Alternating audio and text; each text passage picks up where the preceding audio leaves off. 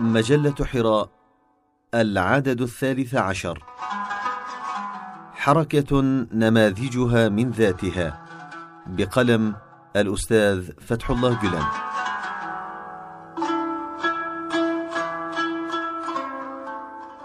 في هذا المقال أحب أن أتحدث عن موضوع يقتضي خلق الوفاء تناوله وهو في الوقت نفسه موضوع يصعب الحديث عنه لأنه يشبه قصص البطولة القريبة من الأساطير. ولا أدري في الحقيقة هل تستطيع مقالة أن تحيط في إطارها حركة البعث والإحياء التي بدأت فسائلها ونبتاتها الصغيرة تورق في أرجاء المعمورة. لا أظن هذا. فمعلوماتي في هذا الموضوع منحصرة فيما شاهدته في أفلام الفيديو وشهادتي هنا بمسموعاتي. وقلمي أسير لقريحتي. ولا أدري متى تتجلى حقيقة ما تم ومعاني ما جرى. أيا ليت شعري ماذا يمكن أن نقول في هذه الحال؟ لذا فكل ما يمكنني في هذا الأمر هو القيام بتصوير زهرة أو وردة واحدة تمثل جميع الأزاهير والورود. فكيف يمكن بصورة ميتة لزهرة واحدة تصوير جمال بستان بأكمله بستان بزهوره ووروده مع أن لكل زهرة لونها ولكل وردة جمالها الخاص بها؟ من الواضح استحالة هذا الأمر ومع هذا فإنني أعتقد بضرورة إظهار مثل هذه الجرأة لدعوة أرباب القلوب والعلم كي يسجلوا ملحمة العصر هذه ويشرحوها. فإن استطاعت محاولتنا هذه دفع بعض أرباب الهمة إلى البدء في هذه المهمة فإن محاولتنا تكون قد وصلت إلى هدفها. إذا فمهما كان الأسلوب ومهما كان مستوى التعبير فيجب شرح هذه الملحمة لإيداعها في ضمير التاريخ أولا ثم لأداء حق ودين الوفاء للأبطال الذين نذروا أنفسهم لها وأنجزوها وحققوها. فإن لم يتم شرح هذا النسيم الرقيق الذي هب في أرجاء الأرض في وقت قصير ولم تتم الإشادة بهذا الهواء الدافئ وبهذا الفكر النضر وبموجات الحب وقبول الآخر التي تموجت بها أرجاء الأرض فإن هذا يكون جحودا وقلة وفاء وضعفا في الشهامة وعدم احترام وتوقير لمثل هذه الخصال السامية. إن هذه الحركة ظاهرة يجب أن تشرح ويتم الوقوف عندها بشكل جدي. فقد قررت فئة قليلة ملك الحب قلبها أن تنطلق لنيل رضاه تعالى إلى المشرق والمغرب وإلى أرجاء الأرض جميعا في وقت لم يخطر فيه هذا بخاطر أحد. انطلقت دون أن تهتم بآلام الغربة وبفراق الأحبة ملؤها العزم والثقة. طوت في أفئدتها بعشق خدمة الإيمان لواعج الفراق وحب الوطن وآلام فراق الأهل والأحبة. قليل من الناس شعروا مثلهم وعاشوا الجهاد في سبيل الله مثلهم وقالوا وهم ينتشرون في المغرب وفي المشرق مثلما قال حواري الرسل خضنا دروب الحب فنحن مجانين. الشاعر نيجاري. ذهبوا وهم في ميعة الشباب يحملون آمالا وأشواقا دنيوية تشتعل في كل قلب شاب والتي لها جاذبية لا تقاوم فضلا عن هذه الفترة النضرة من مرحلة الشباب. ذهبوا في عصر طفت فيه المادية والأحاسيس الجسمانية على المشاعر الإنسانية وهم يكبتون تلك المشاعر والآمال المشتعلة في صدورهم باشتياق إلى وصال آخر أقوى منها وأكثر التهابا وتوهجا وهم ينتشرون في مشارق الأرض ومغاربها ويسيحون حاملين في أفئدتهم تلك الجذوة المشتعلة من نشوة الرعيل الأول.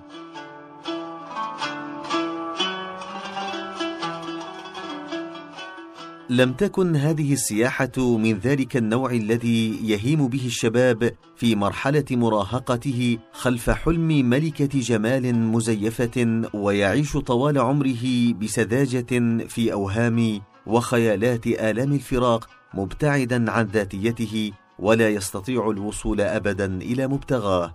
أما سياحة هؤلاء الأفذاذ فسياحة واعية ملؤها المشاعر الصادقة والإرادة الحازمة والإخلاص الصادق العميق.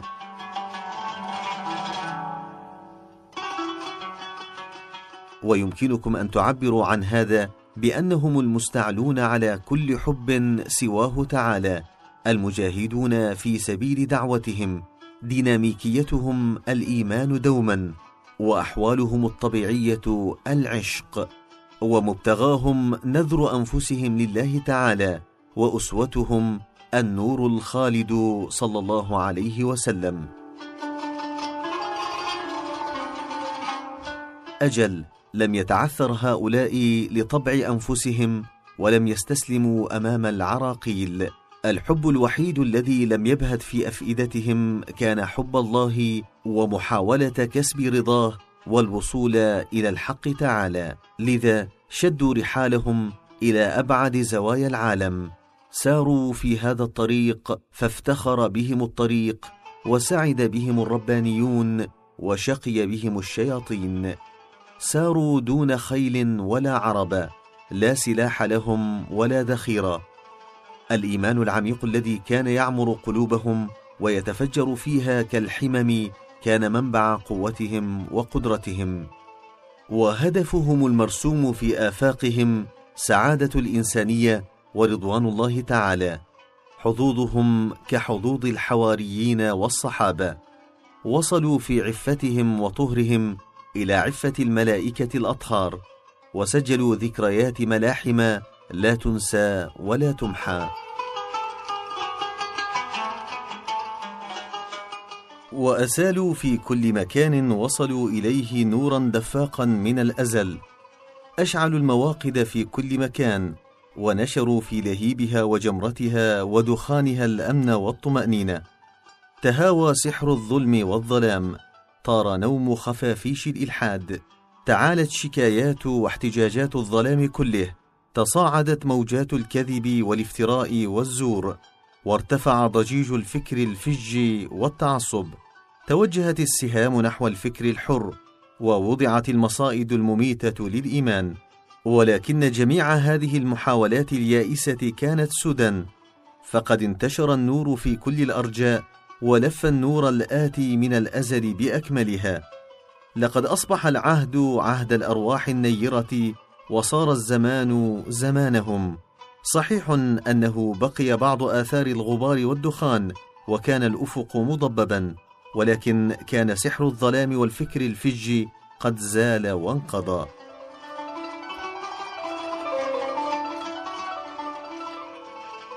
لقد أصبحت الكلمة الآن لأصحاب الأرواح النيرة. ستكتشف الإنسانية بهم نفسها من جديد وستأخذ مكانها الصحيح في كيان الوجود.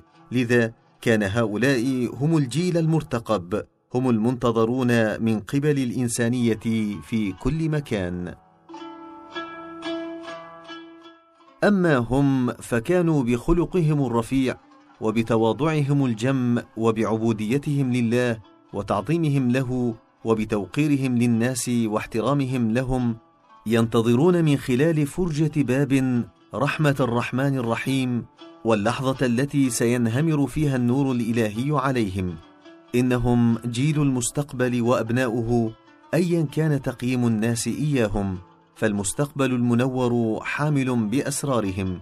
كل فرد من هؤلاء السعداء حواري الإحياء والإنقاذ ضمن طاقته حاملين بأيديهم باقات من ورود الصداقة وعلى شفاههم أناشيد الأخوة.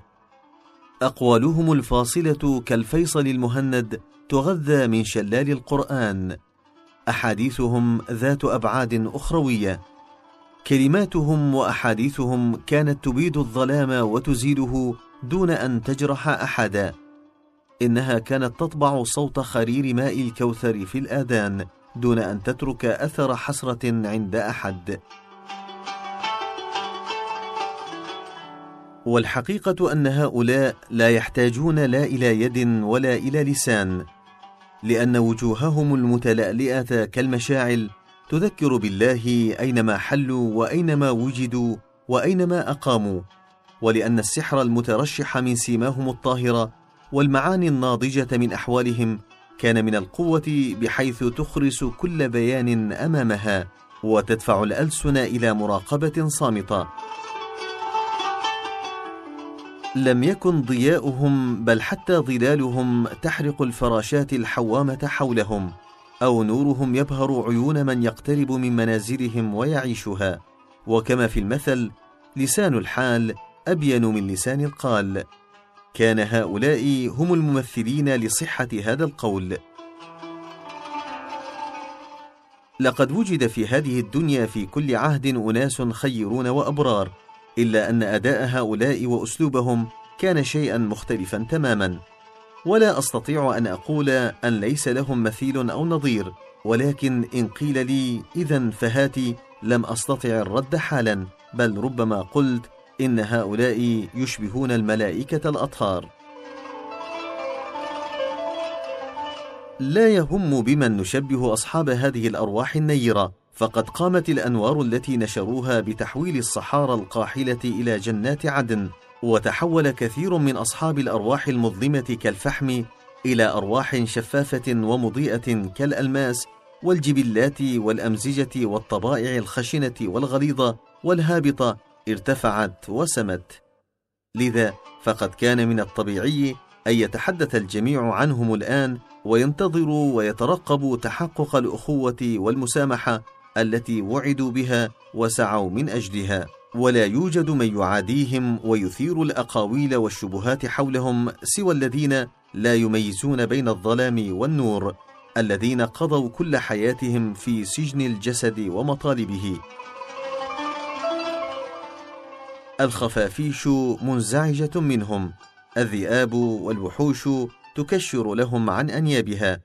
الذين فقدوا رشدهم وصوابهم في ضيق وانزعاج منهم. وأنا أرى من جهة هذا امرا طبيعيا وأقول كل يعمل على شاكلته. ومهما كان من أمر قيام بعضهم بإطفاء الشموع هنا أو هناك فهم ينيرون القلوب الظامئة أينما حلوا أو ارتحلوا وينبهون الفطر السليمة والطاهرة إلى ما وراء أستار الأشياء والحوادث ويسقون السجايا السليمة القيم الإنسانية.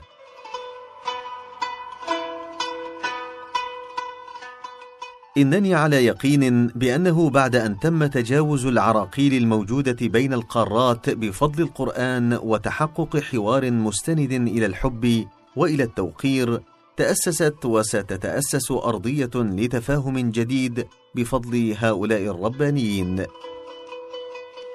لقد عرفت الإنسانية في الماضي أمتنا بأنها أمة مستبشرة قد ضحك لها حظها فما المانع أن تكون اليوم أيضا كما كان الحال من قبل. بينما نرى أن شلالا من الحب بدأ يهدر فعلا بين الناس في كل مكان وصل إليه هؤلاء المهاجرون في سبيل غايتهم. ففي كل مكان وفي كل موضع يهب نسيم من الطمأنينة والسكينة يشعر به الجميع والأكثر من هذا فقد تكونت في كل ناحية وجانب ما نطلق عليه وصف جزر السلام والمحبة على أسس مستقرة ومتينة.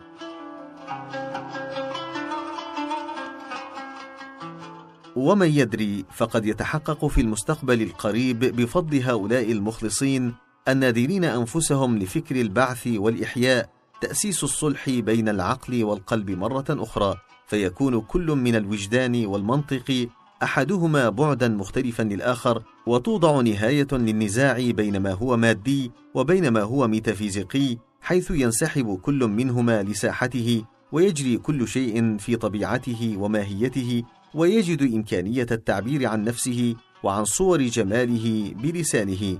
ويتم اكتشاف التداخل الموجود بين الأوامر التشريعية والأسس التكوينية من جديد ويشعر الناس بالندم على ما جرى بينهم من خصام وعداء لا موجب له وسيسود جو من السكينة والهدوء الذي لم يتحقق تماما حتى الآن في الشارع وفي السوق وفي المدرسة وفي البيت وتهب نسائمه على جميع البشرية.